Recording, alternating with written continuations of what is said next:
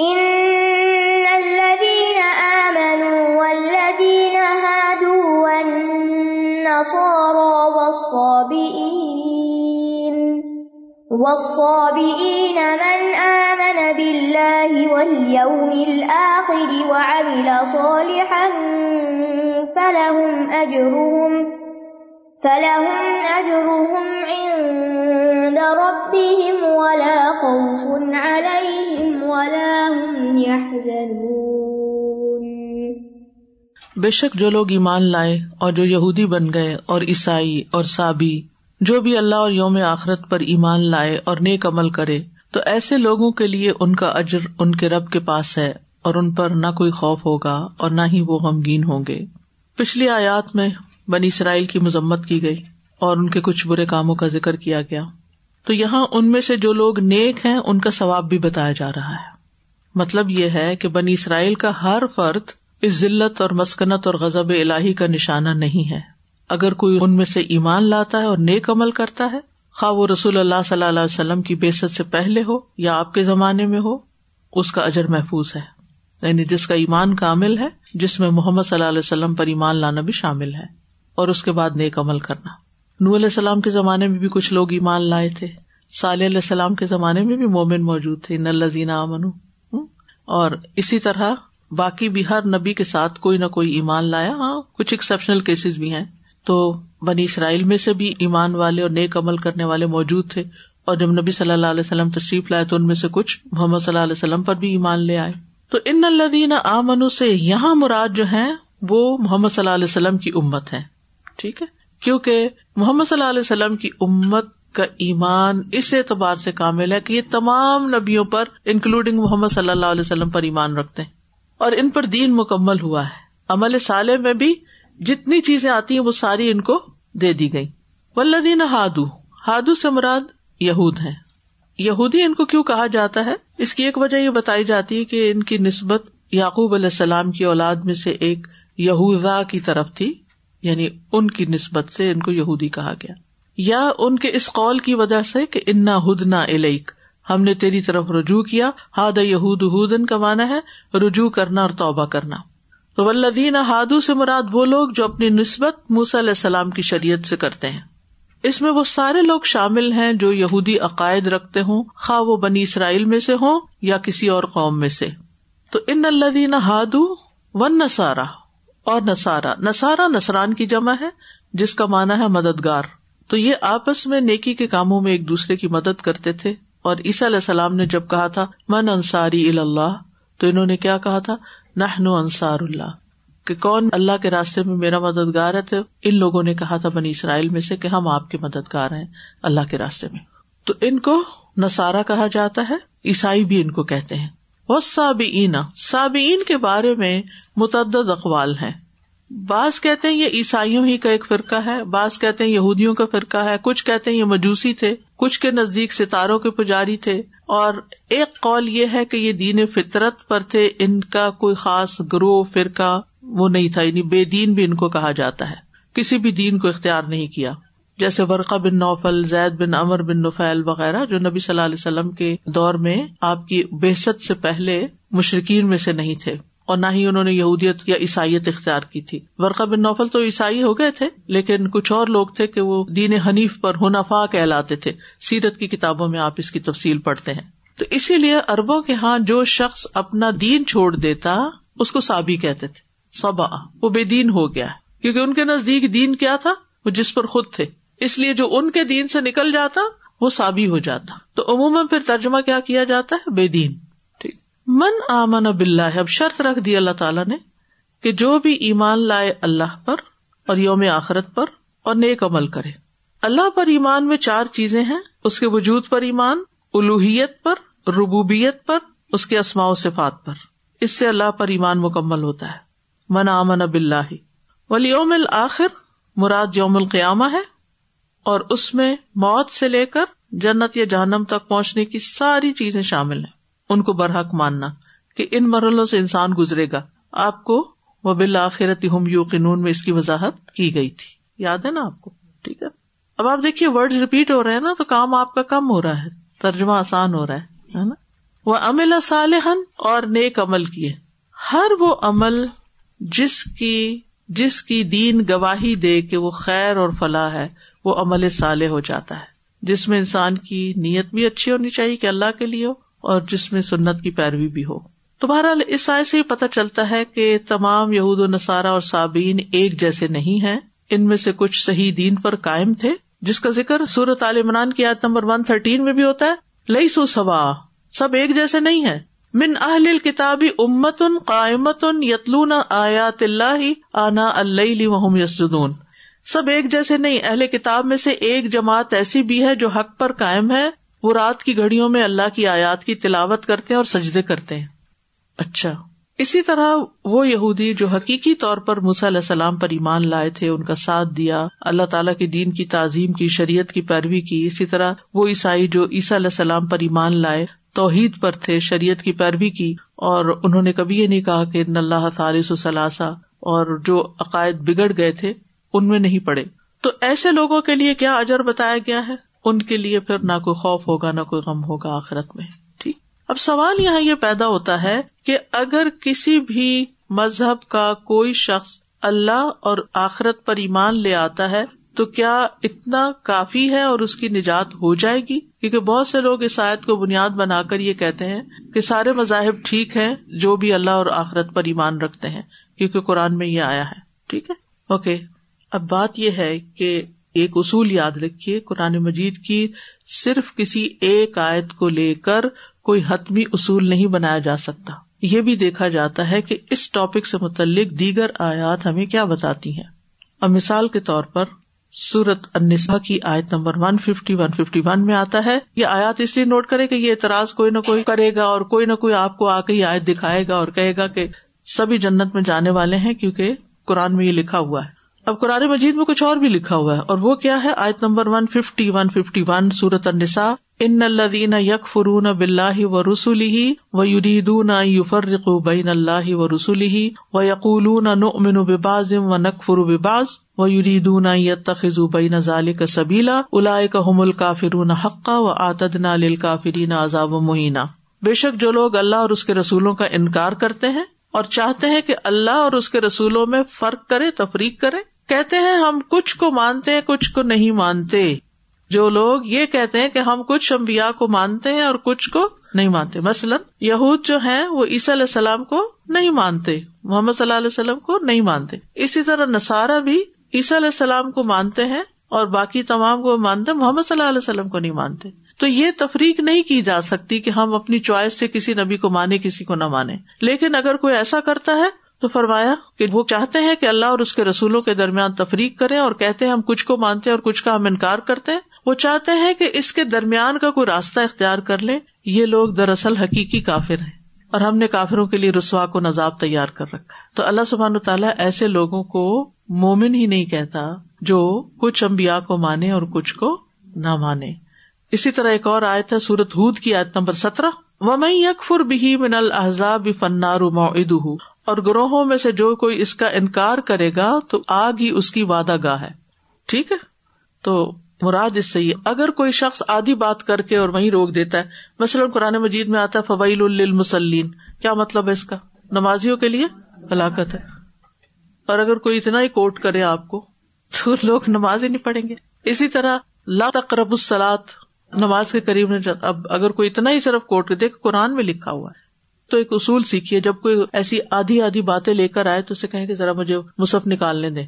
اور ذرا نکالے، اس میں سے وہ ڈھونڈے، پھر ان کو پوری آیت پڑھ کے سنائے اور اس کا ترجمہ آپ کو آتا ہے تو وہ بھی سنا دیں۔ ٹھیک ہے؟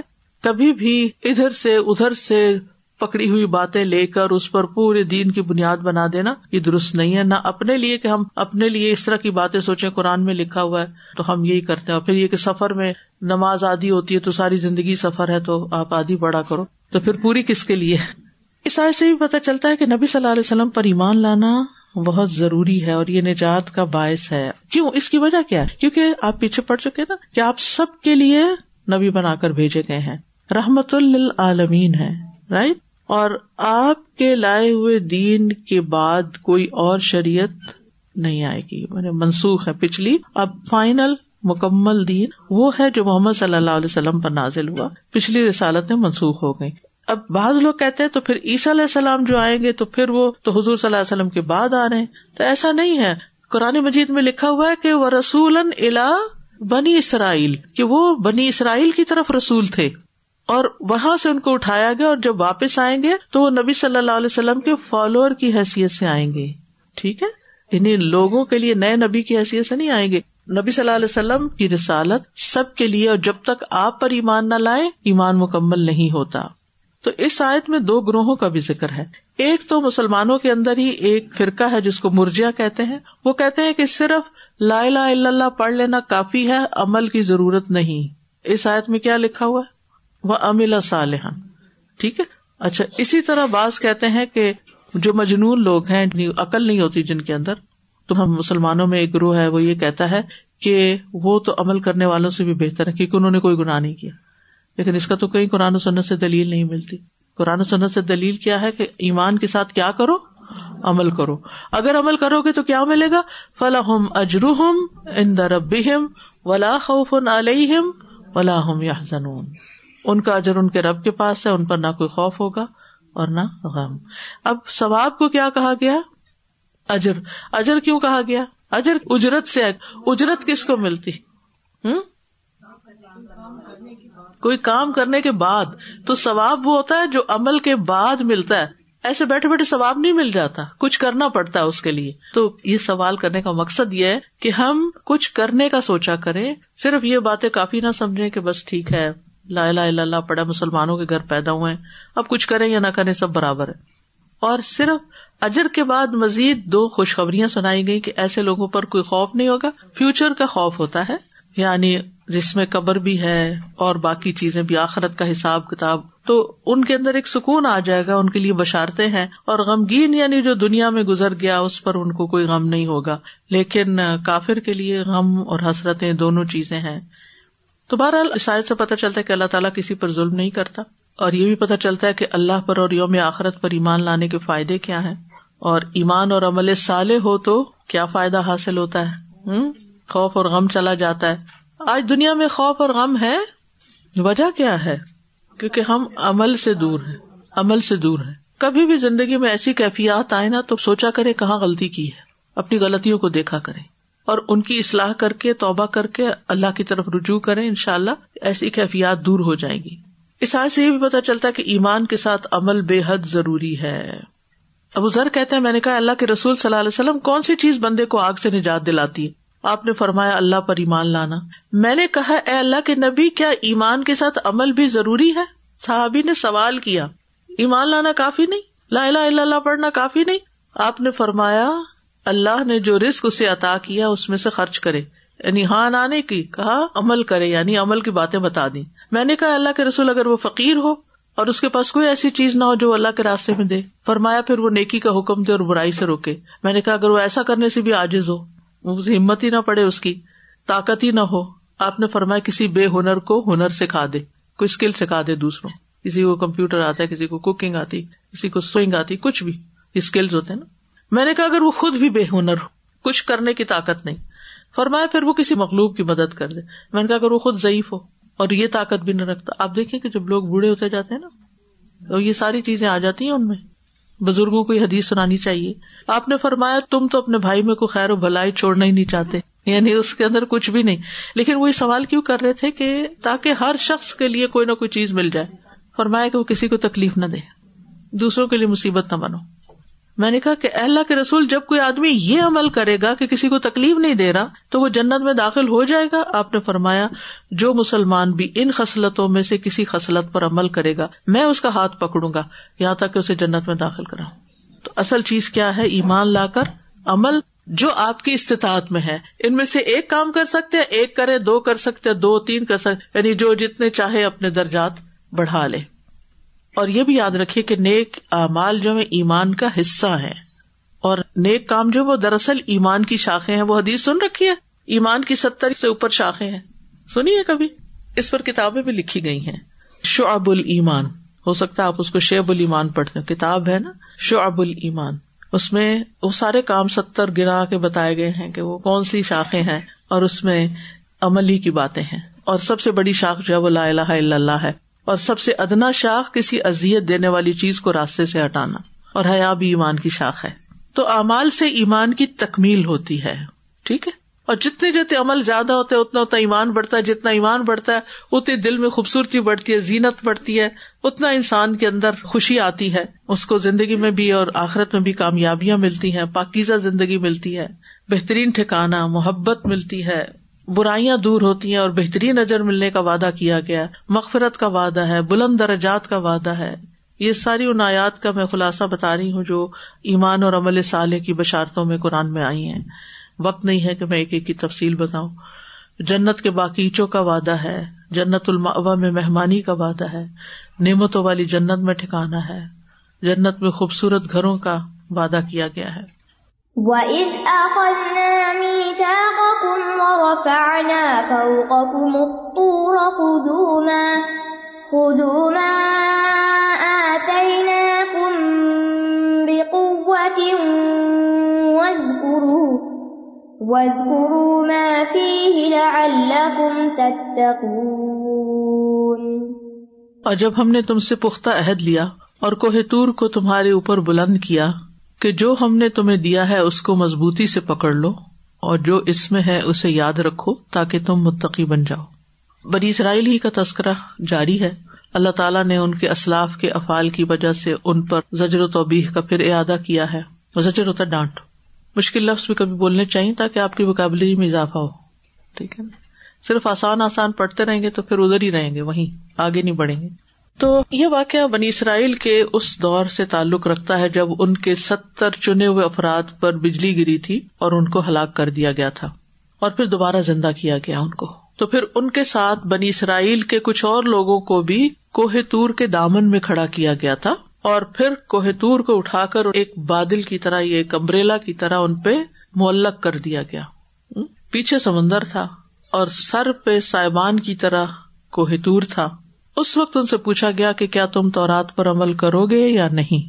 تو انہوں نے اقرار کیا اور پھر مضبوطی کے ساتھ اس کو پکڑنے کا وعدہ کیا۔ اس وقت انہیں اپنی نافرمانیوں کا، عہد شکنیوں کا اور غلطیوں کا احساس ہوا۔ تو انہوں نے توبہ کی۔ یہ کیوں کیا گیا تھا؟ تاکہ ان کے اندر تقوا آئے۔ اللہ کا ڈر آئے اور وہ کچھ کرے وہ عز عقد نہ میسا کم و رفا نہ فوق مختور و عز اور وہ وقت یاد کرو از کرو بنی اسرائیل سے خطاب ہے۔ یہود بنو قین کا بنو نذیر، بنو قرضہ جو مدینہ میں رہتے تھے، ان کو سمجھایا جا رہا ہے کہ وہ وقت یاد کرو۔ اد اخذ نہ میساک جب ہم نے تم سے میساک لیا۔ میساک کیا ہوتا ہے؟ پکا وعدہ، بھاری اور تاکیدی عہد۔ ٹھیک ہے، وساق سے۔ وساق اس رسی کو کہتے جس سے قیدی کو باندھا جاتا ہے۔ مضبوط رسی کے وہ توڑ نہ سکے۔ ٹھیک ہے؟ تو مضبوط وعدہ، پکا وعدہ جس کو کہتے ہیں۔ یعنی وعدہ اور پکا وعدہ میں جو فرق ہے وہی عہد اور میساک میں۔ اور تور جو ہے، ایک مشہور پہاڑ کا نام ہے۔ بعض کہتے ہیں کہ ہر پہاڑ کو تور کہا جاتا ہے۔ بہرحال، پہاڑ ان پر معلق کیا گیا۔ اب جو ہی انہوں نے دیکھا کہ سر پہ پہاڑ ہے، تو روایات میں آتا ہے کہ وہ سجدے میں گر پڑے۔ لیکن انہوں نے پوری طرح سر زمین پہ نہیں لگایا، بلکہ ایسے ٹیڑھا رکھا منہ اوپر بھی دیکھ رہے تھے۔ یعنی ڈر کے گر تو پڑے، لیکن سجدہ بھی پورا نہیں کیا، دیکھ رہے تھے پہاڑ تو نہیں سر پہ آ رہا، خوف کے مارے۔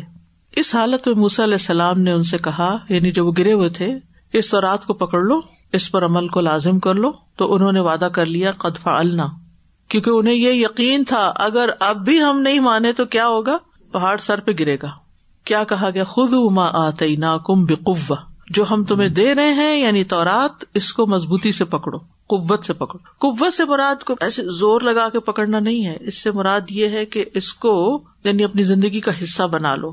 اس کو کبھی چھوڑو نہیں۔ جو چیز مضبوط پکڑی جاتی ہے، وہ ہاتھ سے چھٹتی نہیں، چھوڑی نہیں جاتی۔ یعنی اس کو چھوڑو نہیں۔ اس سے الگ نہ رہو۔ اس کو اپنی زندگی میں شامل رکھو۔ نیت کے اخلاص کے ساتھ پکڑو۔ مجاہد کہتے ہیں، قوت سے مراد کہ اس میں جو احکامات ہیں ان پر عمل کرو۔ اور بعض نے کہا کہ اس سے مراد ہے کثرت سے پڑھو۔ کثرت سے۔ انہیں تو رات کہی گئی تھی، ہمارے لیے قرآن کا ہی حکم ہے کہ مہینے میں ایک قرآن ختم ہونا چاہیے۔ یہ منیمم ہے۔ یعنی صحابہ میں سے کوئی بھی ایسا نہیں تھا کہ جو مہینے سے زیادہ لیتا۔ کچھ دس دن میں ختم کرتے تھے، کچھ ہفتے میں ختم کرتے تھے، کچھ تین دن میں ختم کرتے تھے۔ یہ بیٹھی ہوئی ہیں۔ انہوں نے مجھے ایک دفعہ بتایا تھا کہ ان کے ہسبینڈ چلتے پھرتے کوئی بھی کام کرتے حافظ ہے ماشاء اللہ تو وہ روزانہ ایک قرآن ختم کر لیتے ہیں۔ اور ایسے لوگ دنیا میں پائے جاتے ہیں۔ یعنی کہ جو چپ رہنے کی بجائے اگر ان کے سینے میں کچھ قرآن ہے تو وہ ساتھ ساتھ پڑھتے جاتے لیکن ہماری باتیں ہی ختم نہیں ہوتی۔ ہماری سوچے فکرے پریشانی ہم چپ بھی بیٹھے ہوتے نا۔ ایسے منہ لٹکا کے بیٹھے ہوتے ہیں، اونٹ بند کر نہ ہم ذکر کرتے ہیں، تو اس سے پریشانی تھوڑی ختم ہوتی۔ تو اگر آپ ہر لونر کیلنڈر کے ساتھ ہر روز ایک ٹارگیٹ سیٹ کر لے، اٹھتے بیٹھتے، چلتے پھرتے۔ ٹھیک ہے، میں سمجھتی ہوں کچھ لوگوں کی بہت ذمہ داری بہت کام ہے۔ چھوٹے بچے ہیں، پڑھنے پکڑنے نہیں دیتے۔ لیکن ایٹ لیسٹ وہ لوگ تو پڑھے جن کو اللہ نے کچھ فرصت دی ہے، جن کے پاس کچھ ٹائم ہے۔ اگر نہیں بھی پڑھ سکتے ڈرائیو کرتے ہیں آپ۔ بہت سے لوگ ڈرائیو کر تو دور دور سے بھی آتے ہیں۔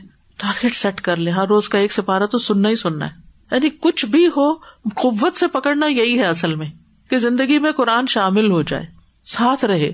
سو رہے ہیں، جاگ رہے ہیں، سوتے ہوئے بھی پڑھ کے سوئے اٹھ کے بھی فجر کے وقت پڑھے دن میں بھی۔ آج کل جو آپ یہ ماشاء اللہ اس وقت پکڑے ہوئے ہیں، یہ بھی مضبوطی سے پکڑنا ہے کہ اب مجبوراً سبق یاد کرنے کے لیے پکڑنا ہی ہوتا ہے اس کو۔ بہرحال ان سے کہا گیا کہ کثرت سے پڑھیں اور اس کو اوپر عمل بھی کریں۔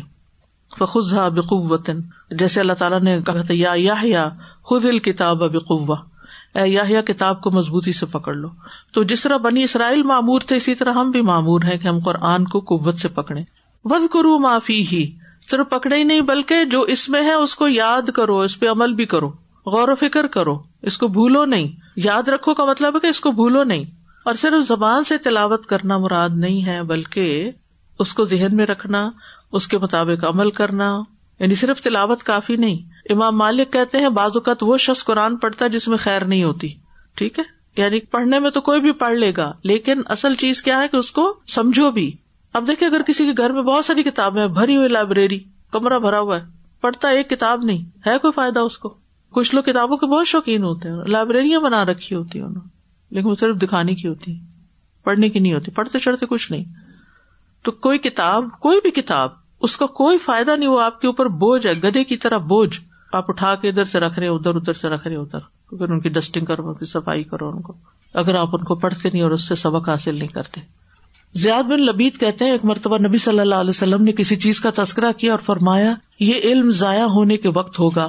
ہم نے کہا، یا رسول اللہ صلی اللہ علیہ وسلم، ہم خود بھی قرآن پڑھتے ہیں اور اپنے بچوں کو بھی پڑھاتے ہیں۔ پھر ہمارے بچے اپنے بچوں کو پڑھاتے رہیں گے۔ یہ سلسلہ قیامت تک چلتا رہے گا تو علم کیسے ضائع ہو جائے گا؟ یعنی وہ تو اپنے آپ کو دیکھ رہے تھے نا۔ ہم جیسے تو ان کے سامنے نہیں تھے۔ نبی صلی اللہ علیہ وسلم نے فرمایا، اے ابن ام لبید، تمہاری ماں تمہیں گم کر کے روئے۔ میں تو سمجھتا تھا تم مدینہ کے بہت سمجھدار آدمی ہو۔ کیا یہ یہود و نصارہ تورات اور انجیل نہیں پڑھتے؟ دراصل یہ لوگ اس میں موجود تعلیمات سے معمولی سا فائدہ بھی نہیں اٹھاتے۔ آج ہمارا حال کیا ہو گیا؟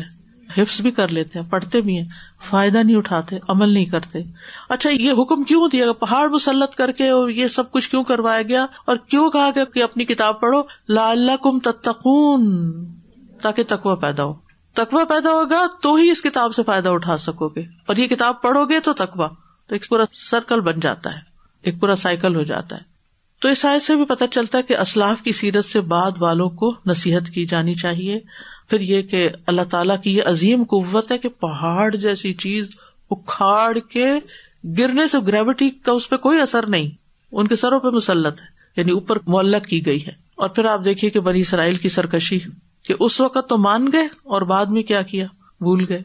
ہماری جو کتاب ہے، اس کو بھی ہمیں پڑھنے کے لیے اور پیروی کرنے کے لیے کہا گیا وہ کتاب انزل مبارک ان فتبی یہ کتاب جو برکت والی ہے، اس کو فالو کرو۔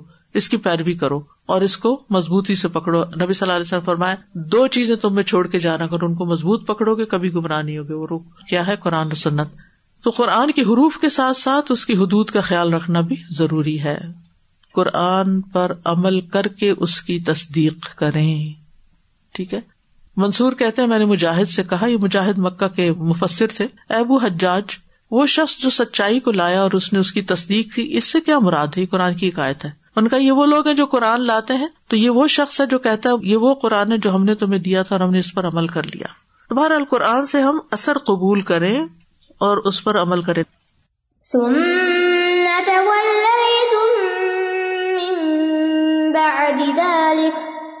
فلولا فضل الله عليكم ورحمته لكنتم من الخاسرين۔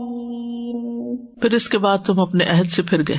تو اگر تم پر اللہ کا فضل اور اس کی رحمت نہ ہوتی تو ضرور تم خسارا پانے والوں میں سے ہو جاتے۔ یعنی اتنا پکا وعدہ کر کے اس خوف کی حالت میں پھر کیا کیا؟ بھول گئے۔ پھر کنارہ کشی کی۔ تو رات میں تحریف کی، آیات کو چھپایا امبیا کے احکام کی نافرمانی کی، بعض کو قتل کیا، بعض کو جلاوطن کیا جٹلایا ارض مقدس میں داخلے کا حکم ہوا تو صاف انکار کر دیا۔ تو علیہ السلام نے پھر آخر کار دعا کی کہ اللہ ان کے اور میرے بیچ میں اب جدائی ڈال دے۔ ففرق بینی و بین القوم فاسقی اس کے باوجود اللہ تعالیٰ نے رحم کیا، ان کی توبہ قبول کی، نبیوں کا سلسلہ جاری رکھا۔ تم طول تم ممباد ذالک پھر تم نے اس سے روگردانی کی۔ تولی کہتے پیٹ پھیر کے چلے جانا، منہ موڑ جانا، کام نہ کرنا۔ یعنی جب اللہ نے پہاڑ دور کر دیا، عذاب دور کر دیا تو کوئی سبق نہیں لیا۔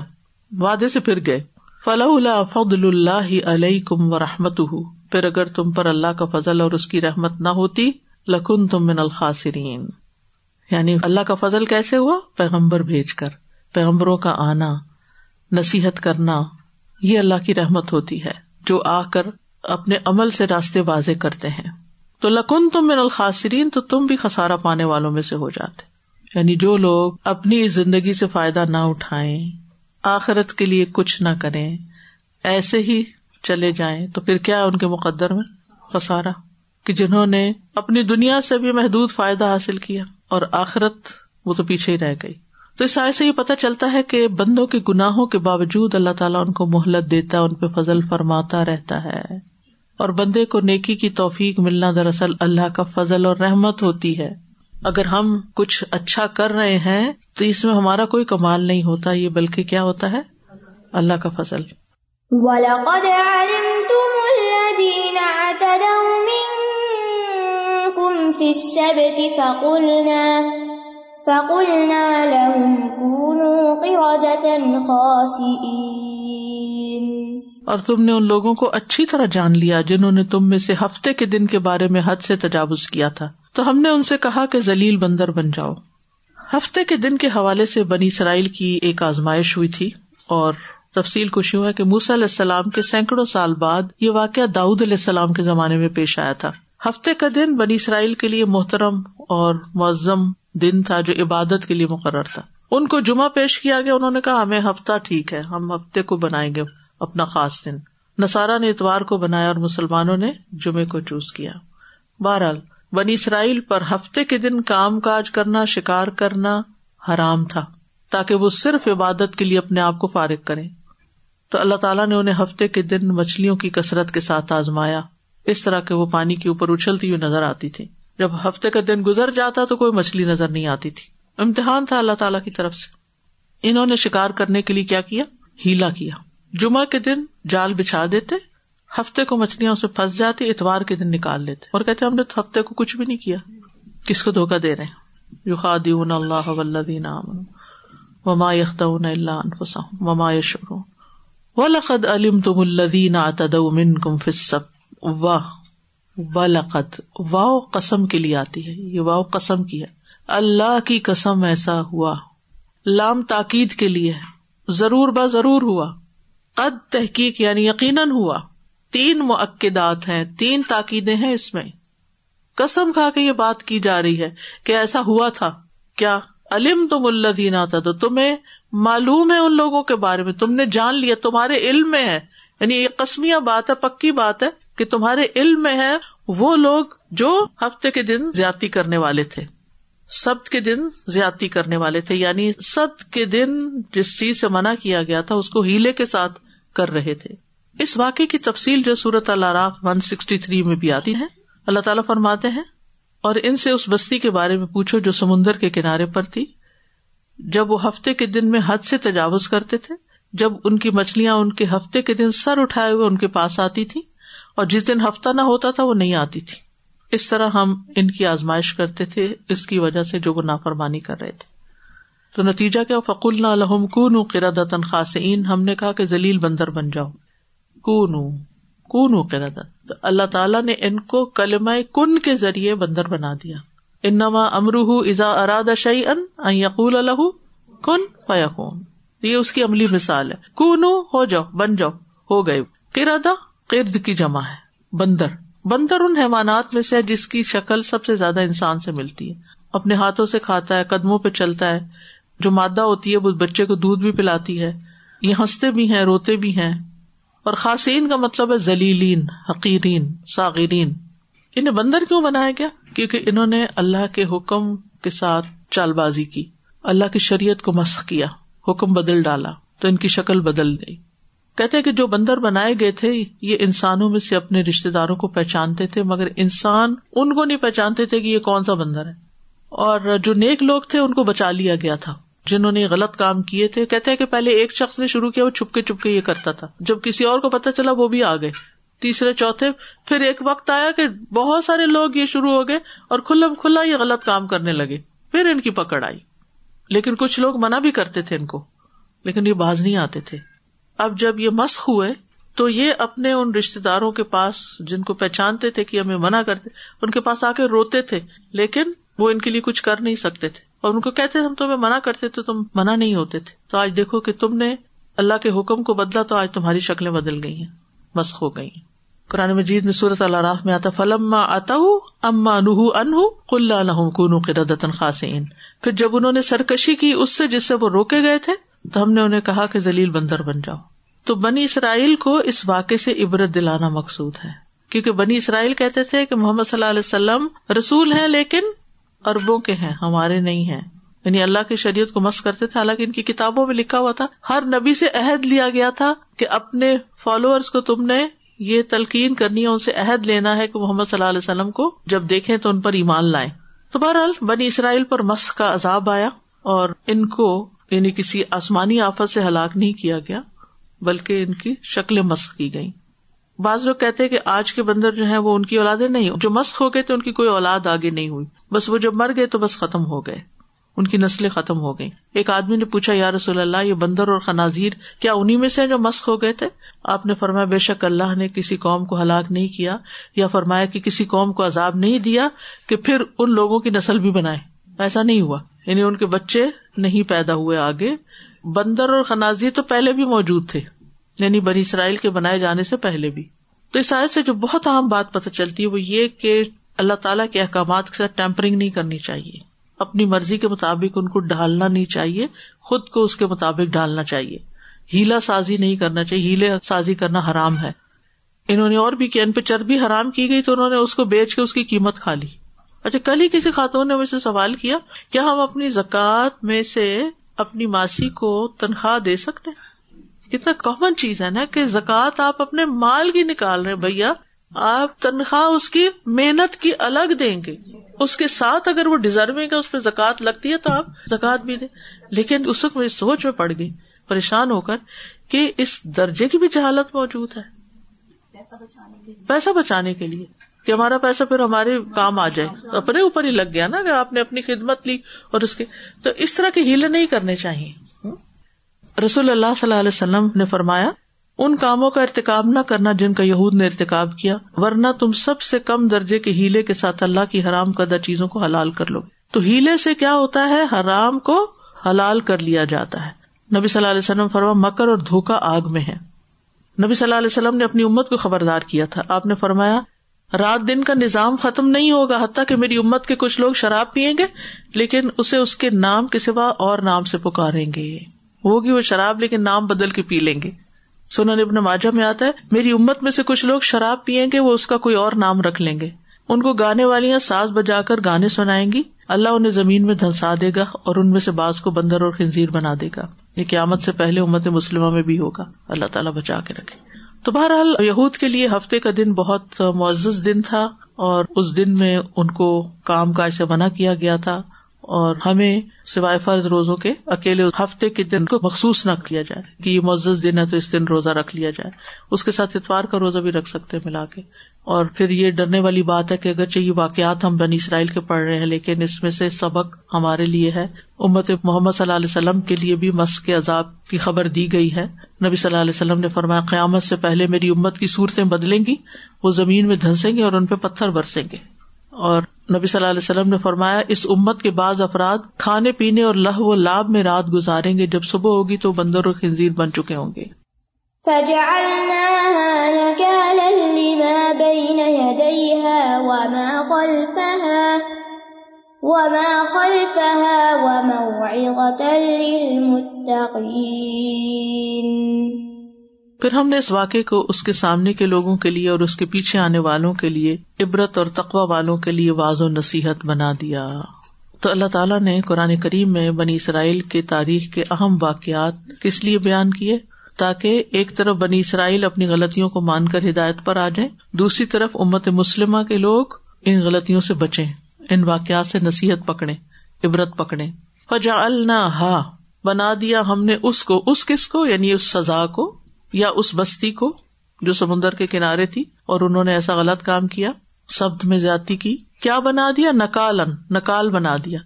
نکال کیا ہوتی؟ نکال کس کو کہتے ایسی سزا جو انسان کو اس کام کو دوبارہ کرنے سے روک دے، جس پہ اسے سزا دی گئی ہو۔ یعنی اللہ نے اس سزا کو نکال بنا دیا کس کے لیے؟ ان قوموں کے لیے جو اس وقت وہاں موجود تھی یعنی جس بستی نے یہ کیا سب کی توجہ اس کی طرف ہوئی کہ وہاں بندر بن گئے لوگ۔ آج تو دیکھیے میڈیا کا دور ہے تو خبریں کہاں سے کہاں پہنچ جاتی ہیں۔ اگر کسی کے ساتھ تھوڑا سا بھی حادثہ ہو۔ لیکن اس دور میں بھی لوگوں کو پتا چلا تو توبہ توبہ کرتے تھے اور لوگ کہ انہوں نے کیا کیا کہ جس کی وجہ سے ان کی یہ شامت آئی۔ وہ وہاں خلف اور جو ان کے پیچھے یعنی بعد میں آئے، رہتی دنیا تک۔ یعنی لوگوں پر اللہ کی حجت تمام ہو جائے اور وہ نافرمانیوں سے باز آ جائیں۔ یہ مقصد تھا اس سزا کا۔ وہ معزت المتقین اور متقین نصیحت حاصل کرے معیزہ وہ کلام ہوتا ہے، واز وہ کلام ہوتا ہے جو دلوں پہ اثر کرتا ہے، جس میں خوف بھی دلایا جاتا ہے، جس میں کوئی ڈانٹ بھی ہوتی ہے۔ لیکن یہ معاوضہ کس کو فائدہ دیتی ہے؟ متقین کو۔ دیگر لوگ اس سے فائدہ نہیں اٹھاتے۔ تو اس سے یہ پتا چلتا ہے کہ سزاؤں کی بھی اقسام ہے سزائیں شرعی اور دینی بھی ہو سکتی ہیں۔ جیسے کوڑے وغیرہ لگانے کی سزا ہے، اور کونی اور قدری بھی ہو سکتی ہیں، جیسے قرآن خاصین تھے۔ پھر یہ کہ ہر معصیت اللہ کے حق میں زیادتی ہے۔ ولقد علم تو ملدین آتد ان کو معتدین کہا گیا۔ پھر سزائیں جو ہے ان میں سبق ہوتا ہے تمبی ہوتی ہے، ڈانٹ ہوتی ہے، اور نیکوں کے لیے اس میں نصیحت ہوتی ہے۔ نیکوں کے لیے ڈانٹ نہیں ہوتی، نصیحت ہوتی۔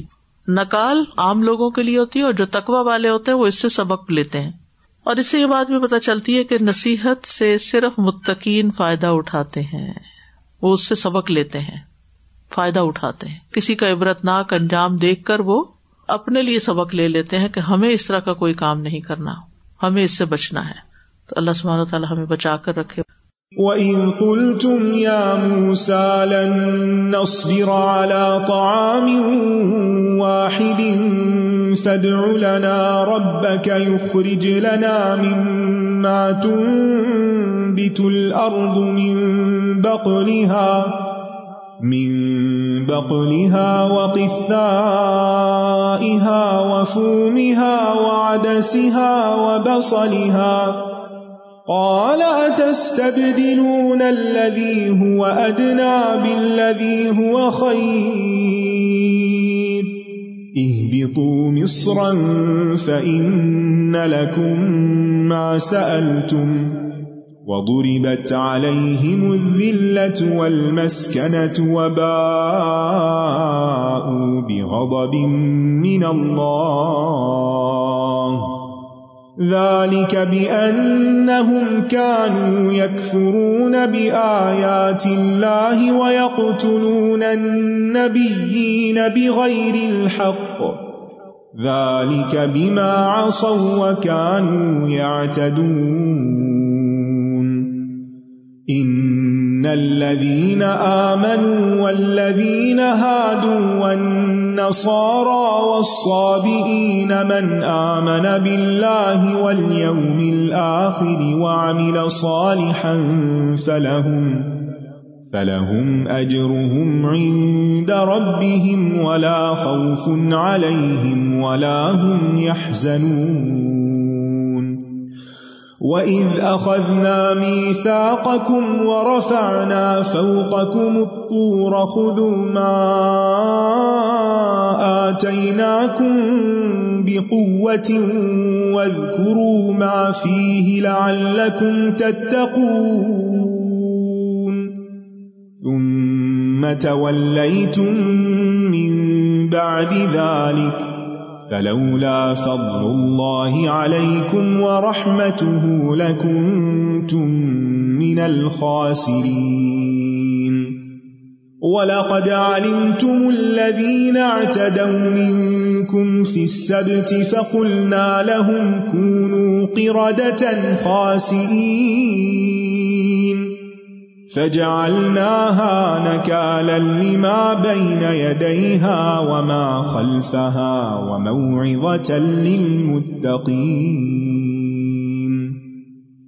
واخر دعوانا ان الحمد للہ رب العالمین. سبحانک اللہم و بحمدک، اشہد ان لا الہ الا انت، استغفرک و اتوب السلام علیکم و رحمۃ اللہ وبرکاتہ.